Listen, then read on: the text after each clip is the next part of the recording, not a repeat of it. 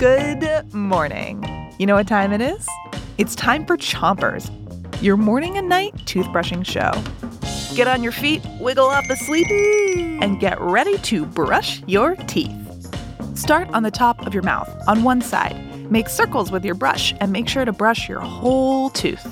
Three, two, one, brush. Today we're making waves by going deep into the ocean. We're on a mission to see what kinds of teeth you can find under the sea. Our first fishy friend is the baleen whale. Did you know that baleen whales have teeth that look just like hair?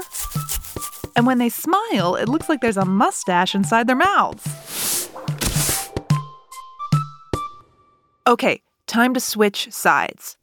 Stay on your top teeth, but make those brushing circles on the other side of your mouth.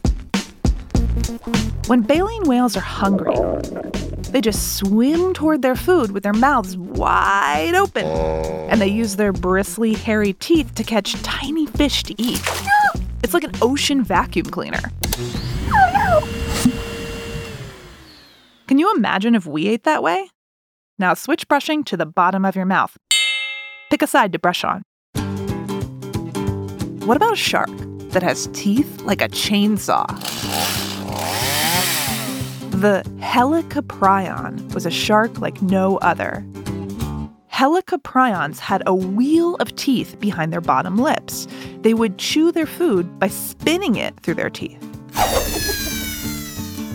Unfortunately, the helicoprion is extinct. Extinct means an animal used to exist, but it doesn't anymore. Switch to the other side of the bottom of your mouth. So, how do we know that helicoprions did exist? It's because scientists have found fossils. Fossils are from a really long time ago, and they can include bones and teeth. Now that you know more about some deep sea dentals, I have a challenge for you. If you see a fish today, maybe at home or at school, take a good look at its mouth. See if you can see teeth or lips or gums. Okay, you ready? Three, two, one, spit!